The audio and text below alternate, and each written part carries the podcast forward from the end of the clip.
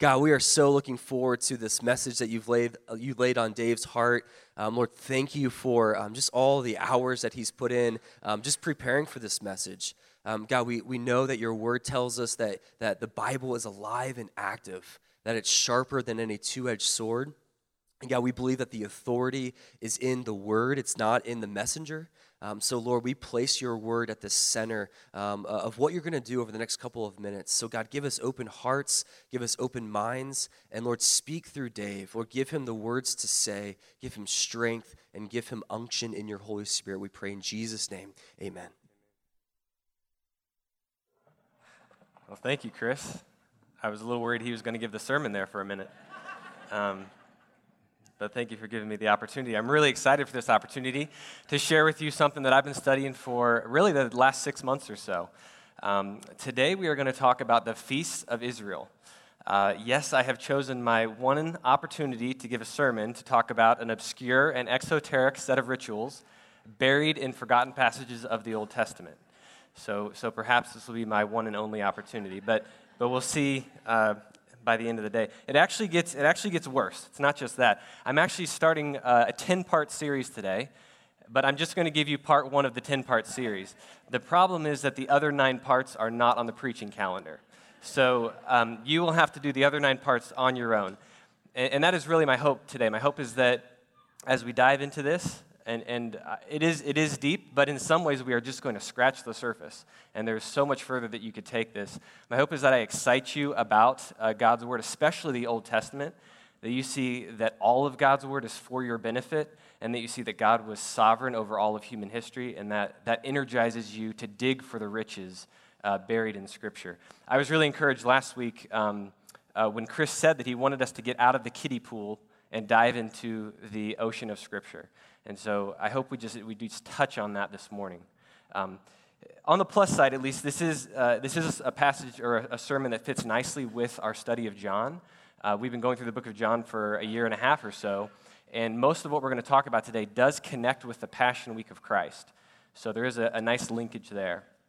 Um, but yes, I hope you do uh, find this, this uh, material as encouraging to your faith and as exciting, gives you as much confidence as it has in God's providence as it has to me. Okay, so enough with the intro. Uh, I know that Chris canceled the second service so that I could go for three hours, but um, I'm going to try to keep it a little bit shorter than that. Uh, my thesis today is that the feasts of Israel were appointed by God with supernatural precision, supernatural precision, to foreshadow the entire arc of redemptive history, namely Christ's first coming the founding of the church, and ultimately Christ's second coming and the return of Israel to him. That's a long statement, but that is what I believe the feasts ha- have, are doing. That is, what, that is what I believe they are foreshadowing. This may sound strange um, at, at, first, at first glance. Obviously, the feasts, when God instituted them, they had immediate importance for the Israelites. So it's not as though they were just foreshadow. They had reason and importance for the Israelites at the time they reminded the Israelites of God's faithfulness to them. And we'll look at that today. But they didn't just do that, they also looked forward to a future fuller fulfillment of these feasts. Before you think I'm uh, overinterpreting symbols or picking up uh, too much in Scripture that I should, I just want to remind us all that there are a number of uh, symbols in the Old Testament that were picked up into fuller fulfillment in the New. And uh, Here's a, here's a handful of them. So, we all know the story of Jonah and the fish, and most of us probably know that Jesus himself uh, compared himself to Jonah and the fish. He said, Just as Jonah was in the belly of the fish for three days and three nights, so the Son of Man would uh, die for, for, three days and three nights. Uh, Jesus also compared himself to a strange story in Numbers 21 8, where uh, the Israelites have uh, complained, and God sends venomous snakes to, uh, to bite them, and many of them die. And Moses actually saves the people by, by creating a bronze snake and putting it on a pole. And it's such a strange symbol for the Old Testament. But Jesus, uh, in one of the most famous passages in the New Testament, in John 3, reminds the, uh, the people that he's speaking to that that was actually a symbol of him, that just as the snake was lifted up, he would be lifted up. Similarly, um, we don't, we don't really get much of a connection between uh, marriage and what God's ultimate plan for it is in the Old Testament, but in the New Testament, Paul tells us that marriage was actually created for Christ and the church. It's remarkable symbolism that comes to fulfillment. This may, you may find this interesting that the Holy of Holies is actually a replica of something in heaven. That the dimensions described in Exodus 20, uh, 25, uh, Hebrews 9 tells us that that's actually a replica of something that's in heaven. So again, symbolism finding greater fulfillment in something else. There are many more of these examples. Obviously, all the sacrifices in the Bible uh, point to Christ's sacrifice, as does New Testament communion. So we could go on and on about that. I just want to lay the foundation to say it is not uncommon to find symbols in the Old Testament finding greater fulfillment in the New. Um, and Paul picked up on this as well. Not only did Paul pick up on communion, baptism, and marriage, but he said this about the feasts. He said, Therefore, let no one pass judgment on you in questions of food and drink, or with regard to a festival, or a new moon, or a Sabbath. These are a shadow of the things to come, but the substance belongs to Christ. So Paul saw something in these feasts that he saw substance in Christ in. And that's what we're going to dig into today. So, with that in mind, uh, let's, let's jump to Leviticus 23. We're going to do a number of, uh, this is a topical study, so we're going to be in a number of different passages. If you can follow along, that's great. If you can jot down the verses, that may be even better, so you can uh, you know, do this on your own. Leviticus 23, I'm going to start in verse 1, and I'm just going to skip through a number of verses. The point of this is to just point out uh, when these feasts were held, when God said to hold these specific feasts.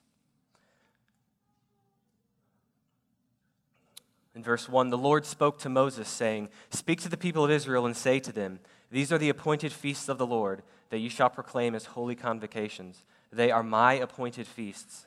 In the first month, on the fourteenth day of the month at twilight, is the Lord's Passover. And on the fifteenth day of the same month is the feast of unleavened bread to the Lord. For seven days you shall eat unleavened bread. You shall bring the sheaf of the firstfruits of your harvest to the priest on the day after the Sabbath, when the priest shall wave it. You shall count seven full weeks from the day after the Sabbath, from the day that you brought the sheaf of the wave offering. You shall count 50 days to the day after the seventh Sabbath. And this is the Feast of Weeks he's describing. Verse 24 In the seventh month, on the first day of the month, you shall observe a day of solemn rest, a memorial proclaimed with a blast of trumpets, a holy convocation.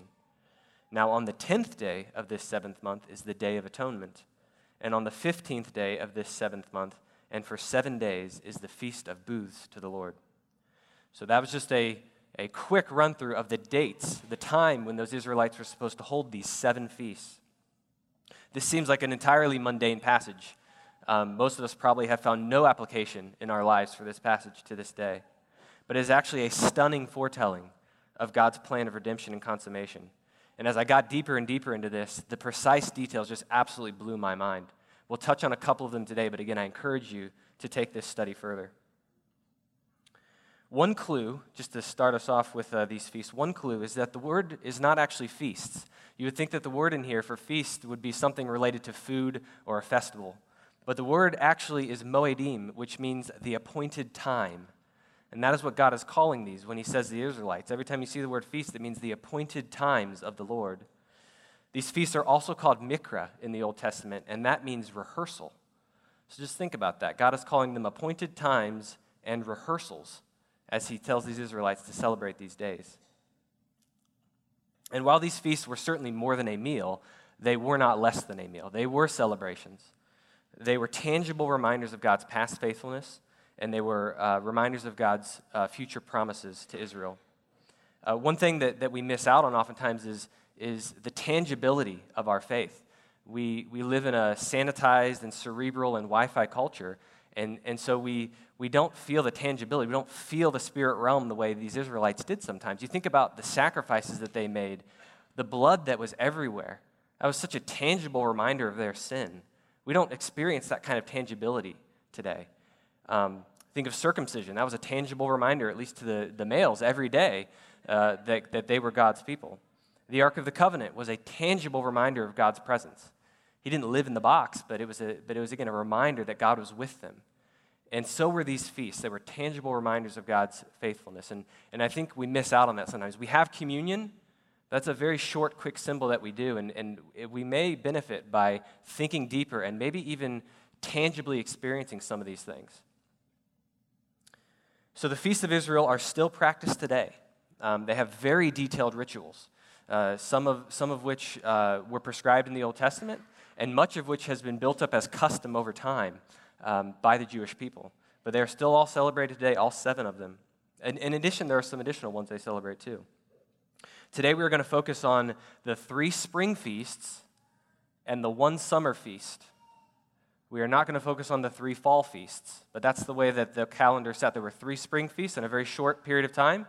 Then there was a seven week period, and then there was one summer feast, and then there were three more feasts in a very short time in the fall. And we're going to focus on the spring and the summer. the first of these, the first of these is Passover. And we all know Passover is probably the, the best known feast uh, of them all, and, and we all recognize the Passover. That was the day that God passed over the houses of the Israelites if they had painted the blood of the lamb on their doorpost, and instead he struck down the, first the firstborn uh, males of, of Egypt. And that was the night before the Israelites were able to leave Exodus, to leave their slavery. So, this is probably the most, most commonly heard and, and most understood uh, festival of the Israelites, and it is the first one on their calendar. The Feast of Passover is celebrated 14 days after the first full moon of spring.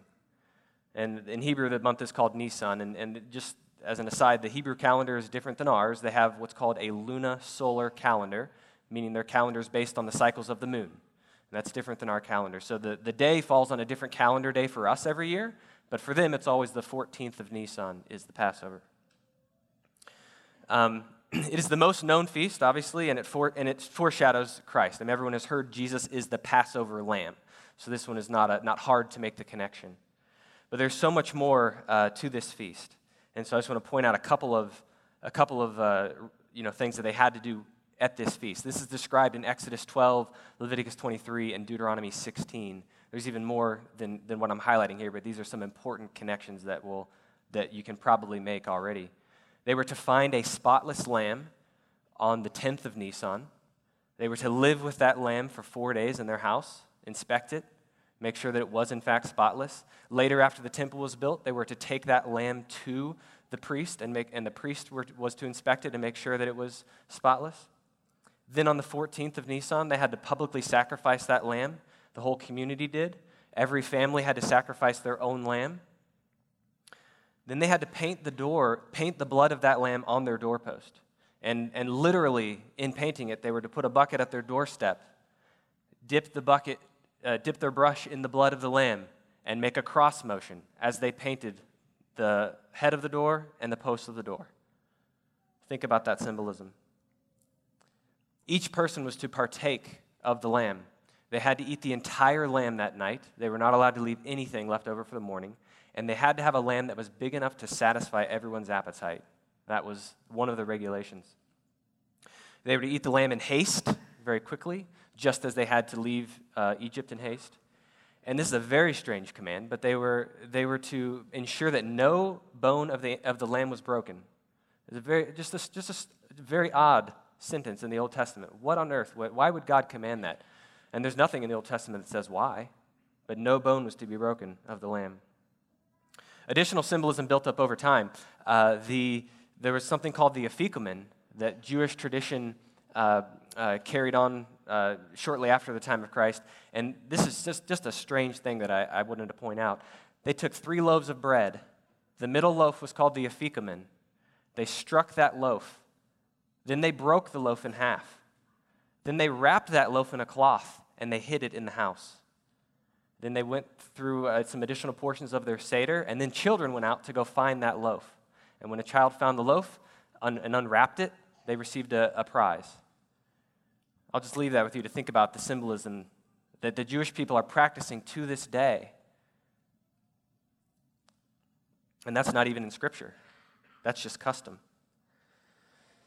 All right, so that's the Passover. Let's jump into the um, the two other spring feasts, and then we'll tie them together. In Deuteronomy 16, 3, God says, Do not eat the Passover with bread made with yeast, but for seven days eat unleavened bread, the bread of affliction, because you left Egypt in haste, so that all the days of your life you may remember the time of your departure from Egypt. Let no yeast be found in your possession in all your land for seven days.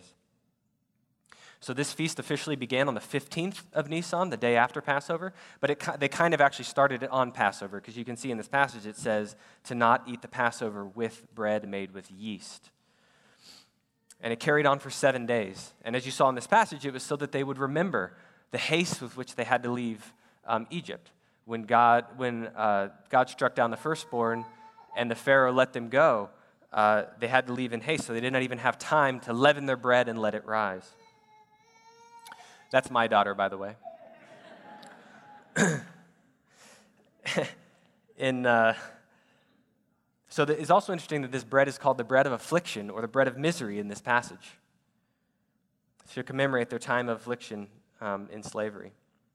But over time, this bread of affliction began to gain additional meaning. Um, the, the, in Jewish writings, it began to be called uh, con- uh, connotated or connected with sin this uh, leavened bread was connected with pride. Leaven was connected with false teaching. And we get some of that. You've probably, that, you may, that may ring a bell for you in the New Testament when in Matthew 16, Jesus warns us to beware the leaven of the Pharisees. Or in Galatians, Paul warns us to beware the leaven of the false teachers. Or in 1 Corinthians, Paul warns us of pride as leaven that leavens the whole lump. So leaven wasn't just something that, um, you know, connotated uh, affliction or misery. It was also something that reminded them of sin, false teaching, and pride. So if that's what leaven meant, then unleavened bread would mean, uh, oh, sorry, leaven would mean comfort, pride, sin, and false teaching. Then unleavened bread would mean affliction, purity, truth, and holiness. And so that's what unleavened bread came to mean to the Jews over time. The last of the spring feasts in Leviticus 23, we read, The Lord said to Moses, Speak to the Israelites and say to them, When you enter the land I'm going to give you and you reap its harvest, bring to the priest a sheaf of the first grain you harvest. He is to wave the sheaf before the Lord, so it will be accepted on your behalf. The priest is to wave it on the day after the Sabbath. You must not eat any bread or roasted or new grain until the very day you bring this offering to your Lord.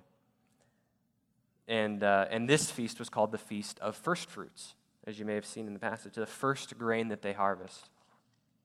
What they were to do is they were to take the, to the priest a sheaf of omer, and the, uh, or an omer of the first crop, and the, and the priest would wave it north, south, east, and west.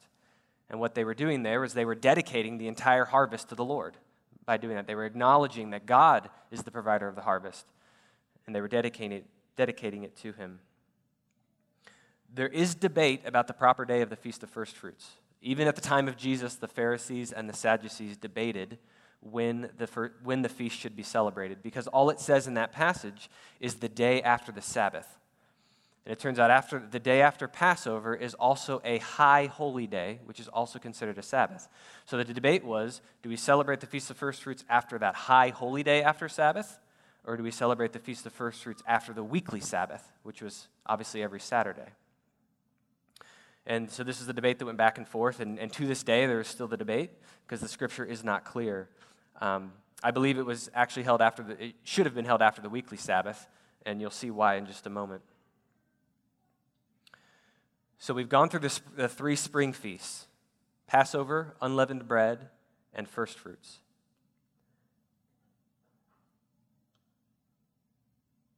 Now let's see their fulfillment in Christ. On the 10th of Nisan, Jesus rides into Jerusalem on a donkey. We call this Palm Sunday. It was probably actually a Saturday, but we call it Palm Sunday. Then Jesus spent four days at the temple. And what was the temple? The temple was God's house. He spent four days in God's house, proclaiming to the people the good news, and debating with the Pharisees, and being inspected, and they found no fault in him. Then, after four days in Jerusalem, he is crucified on the 14th, which is the Passover. And as you remember from the New Testament, curiously, no bone was broken. While the two uh, thieves on either side of him had their legs broken in order to uh, speed up the crucifixion process, Jesus was already found dead, and so they, they pierced him in the side, but they did not break any bones on him. That day, Jesus became sin for us, right? He took all leaven from the world, He bore that leaven and he took it out of the world. At least he took it out of the world for all believers, just as the Jews were to take all the leaven out of their house. And no leaven was to be found, and they were to eat unleavened bread. Jesus took the leaven out of the world when he died and bore the sins of the world. Just as in the Old Testament, they had to partake of the lamb in order to be, uh, in order for the Passover, the angel or the Lord to pass over them. We all must partake of the sacrifice of the lamb. That is the only deliverance that we have from slavery. And then, as we all know, Jesus rose on the Sabbath that follows that Passover on the 17th of Nisan.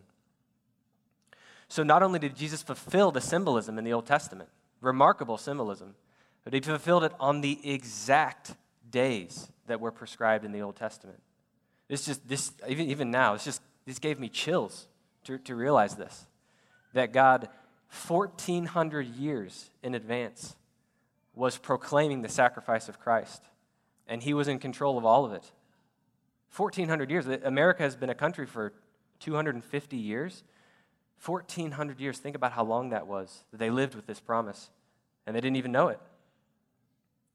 Our God is omnipotent, He's omnipowerful, He is in control, He is sovereign, and He is provident, and He loves you, and to His name belongs all praise. This is not just my speculation, um, just to point out that Paul himself picked up on all of this in the feast. Check out 1 Corinthians 5, verse 7. Paul says, Cleanse out the old leaven. See if you can catch the feast in what Paul is saying here. You'll read these verses in a new way. Cleanse out the old leaven that you may be a new lump, as you really are unleavened. For Christ, our Passover lamb, has been sacrificed. Let us therefore celebrate the festival, not with the old leaven, the leaven of malice and evil, but with the unleavened bread of sincerity and truth. And then in, in uh, that same book, in chapter 15, he says, But in fact, Christ has been raised from the dead, the first fruits of those who have fallen asleep. Remember, Jesus rose from the dead on the feast of first fruits. For as by a man came death, as for as by a man came death, by a man has come also the resurrection of the dead. For as in Adam all die, so also in Christ shall all be made alive, but each in his own order. Christ the firstfruits, then at his coming those who belong to Christ. So there's so much more that we could say about these, about these three feasts alone. Um, many draw parallels to our justification, sanctification, and glorification. There's all sorts of other ideas that you can draw from these, but, but we just don't have time to dig further in the spring feast. But with our remaining time, I do want to do want to touch on one more feast, and that was the summer feast. This feast was called the Feast of Weeks or the Feast of Shavuot. Oh. In Leviticus 23, God says to count 50 days from the Feast of First Fruits. So remember the spring feast, the last one is first fruits. God says to count 50 days from the Feast of First Fruits and then present an offering that includes two loaves of leavened bread to the priest. It's the only, only uh, sacrifice of leavened bread that we see. This is a feast that all Jews had to go to Jerusalem to celebrate. There were actually three feasts every year that every Jewish male had to appear in Jerusalem. It was the Passover, the feast of um, the feast of weeks, and then the Day of Atonement, or the Feast of Booths. So this, this feast happened during the summer harvest. and there's not much rationale given in the Old Testament as to why they are to celebrate the feast on this day. It's very interesting that God says to count off seven weeks or seven Sabbaths and then to hold this feast of Shavuot. But Jewish tradition was that this was the day that God gave the law to the, old, to the Israelites. And if you actually look in Exodus 19, um, after they leave Egypt, in uh, Exodus 19 and 20, if you count the days, you, you actually get 50 days from the day that the Israelites left Egypt to the day that they get to Mount Sinai and that Moses goes up to receive the law on Mount Sinai. So that's a curious connection. and, uh, and this feast was to celebrate at least the, the end of the spring harvest, or the, it was the last of the harvest came in at this time, and it was the wheat harvest. So they at least knew that was the connection. But it was traditional that it was also the day that the law was given. And so I'm going to go on a, a short rabbit trail of an interesting story in the Old Testament, one that, one that we, we all know about the law being given. but, uh, but I want to remind you of something else that happened when the law was given. In Exodus, so in Exodus 20, uh, Moses goes up on the mountain and he receives the Ten Commandments. And then between Exodus 20 and 31, God gives Moses a bunch of other laws. Then in Exodus 32, Moses comes down from the mountain. And this is what happens. It says, Then Moses turned and went down from the mountain with the two tablets of the testimony in his hand. And as soon as he came near the camp and saw the calf and the dancing, Moses' anger burned hot, and he threw the tablets out of his hand and broke them at the foot of the mountain. And then Moses saw that the people had broken loose, for Aaron had let them break loose, to the derision of their enemies. Then Moses stood in the gate of the camp and said, Who is on the side who is on the Lord's side? Come to me. And all the sons of Levi gathered around him, and he said to them, Thus says the Lord, the God of Israel Put your sword on your side, each of you, and go to and fro from gate to gate throughout the camp, and each of you kill his brother and his companion and his neighbor. That's so strange. And the sons of Levi did this according to the word of Moses. And that day, about 3,000 men died. So that's a strange story that happens when the law is given. So I, just, I bring that up to point out just a couple of things. When the law is given, the Israelites are full of sin or full of leaven, right? The day that the law is given, 3,000 Israelites die. This is the same day that God later ordains the Feast of Weeks.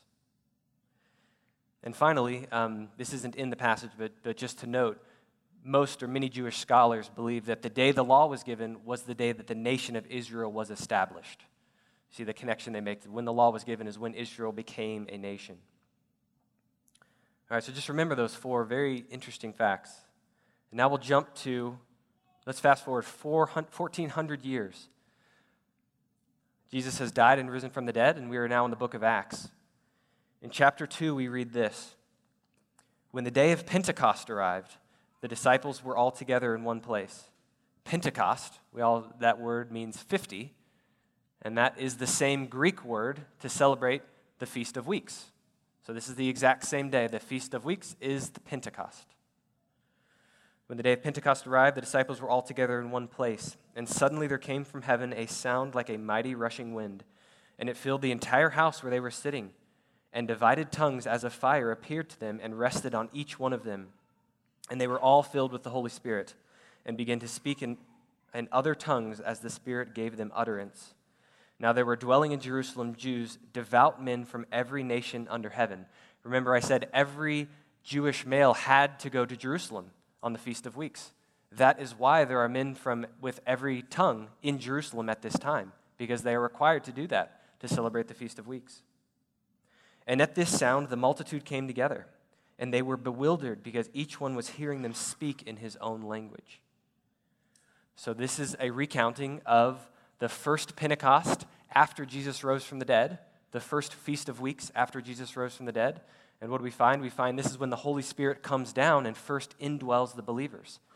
And they speak in tongues to all of the Jewish men from around the world that have come to Jerusalem to celebrate this feast.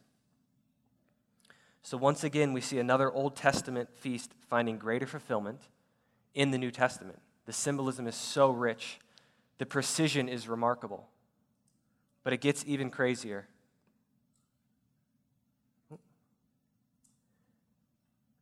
Some people mock that they are speaking in tongues. And Peter steps up and he gives the first church sermon in Acts 2, complete with a good Baptist altar call. In verse 37 of Acts chapter 2, it says, Now when they heard this, they were cut to the heart and said to Peter and the rest of the disciples, Brothers, what shall we do? And Peter said to them, Repent and be baptized, every one of you, in the name of Jesus Christ for the forgiveness of your sins, and you will receive the gift of the Holy Spirit. So those who received his word were baptized, and there were added that day about 3,000 souls. Remember what I just said a few moments ago? 1,400 years earlier, when the law was given, and the Israelites were full of sin and leaven, 3,000 Israelites died at the establishment of the nation of Israel. Fast forward 1,400 years, the Holy Spirit is given on the exact same day to establish the church, and 3,000 souls are saved. This is beyond coincidence. This is God telling us that He had this planned in ages past and that he was bringing it to come to pass.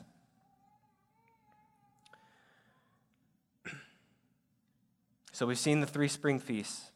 We've seen the feast of Passover, unleavened bread, and first fruits. And we've seen that those all point directly to Christ's first coming and the sacrifice that he made for us. We also seen the summer feast, the feast of, of weeks, and we've seen that that clearly, unambiguously points to the founding of the church. And so we know that God uh, not only is omnipotent and omnipowerful, but we know that Jesus is the Messiah, and we know that the church is his body. What of the fall feasts? There are three more feasts that we don't have time to discuss today. I'm going to leave that to your study, but many scholars believe that those three feasts point to the second coming of Christ. And I think there are some, some very compelling reasons to believe that. so, in conclusion, this is just a remarkable connection that we can see in Scripture, but it requires you to dive deep. And this is my, my hope for you in the upcoming year. In what ways do you need to be reminded of God's sovereignty today? He knows the hairs on your head, He knows every detail about your life, past, present, and future. And He loves you as a perfect father, His child.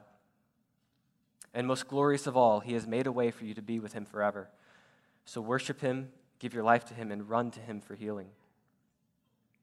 I hope you can see the Bible with new eyes and a new passion in 2020, especially the Old Testament and especially passages that seem irrelevant. Every word is written for your benefit.